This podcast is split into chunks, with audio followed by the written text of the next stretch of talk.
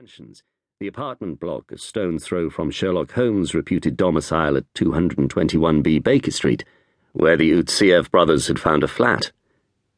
At some point, relations between the Armenian and the Chechens soured. Later, England's Crown Prosecution Service insisted that Ter Oganessian had discovered that the Stinger missiles were destined for Azerbaijan to be deployed in the war against his home country, Armenia.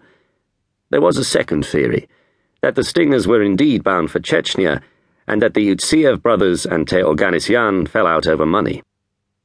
What is certain is that Ter Oganessian alerted senior members of the Armenian KGB to the Utsiev brothers' activities, and a couple of hitmen were dispatched from Los Angeles, the center of the Armenian diaspora in the United States, to London. The Utsiev brothers were murdered in gruesome fashion Ruslan's body was dismembered and only discovered when it fell out of a packing case en route to the North London suburb of Harrow.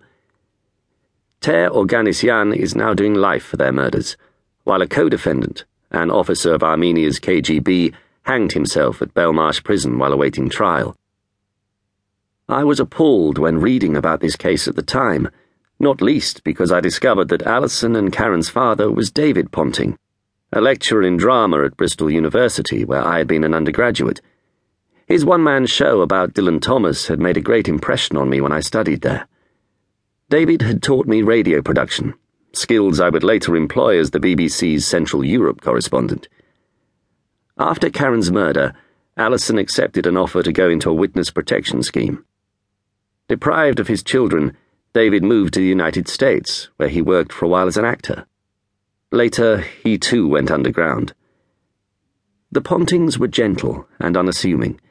It is hard to imagine a family less likely to be involved in a political mafia killing from the former Soviet Union.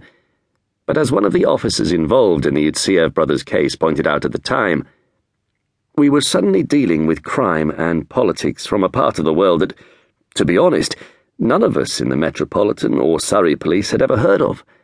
We knew nothing about the wars, about the crime, and about the politics. We were, frankly, all at sea.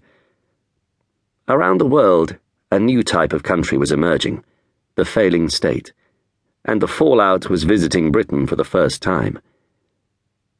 The post Second World War order began to crumble in the first half of the 1980s. Its dissolution followed no obvious pattern, occurring instead as a series of seemingly disparate events the spectacular rise of the Japanese car industry, Communist Hungary's clandestine approach to the International Monetary Fund, the IMF, to explore a possible application for membership, the stagnation of India's economy, President F.W. de Klerk's first discreet contacts with the imprisoned Nelson Mandela, the advent of Deng Xiaoping's reforms in China, Margaret Thatcher's decisive confrontation with Britain's trade union movement. Individually, these and other events seemed to reflect the everyday ups and downs of politics. At most, they were adjustments to the world order. In fact, powerful currents below the surface had provoked a number of economic crises and opportunities, especially outside the great citadels of power in Western Europe and the United States, that were to have profound consequences for the emergence of what we now call globalization. There was one development, however, that had its roots firmly in America and in its primary European ally, Britain.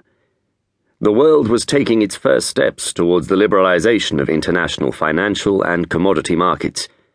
American and European corporations and banks had begun to prize open markets that had hitherto maintained strict controls on foreign investment and currency exchange.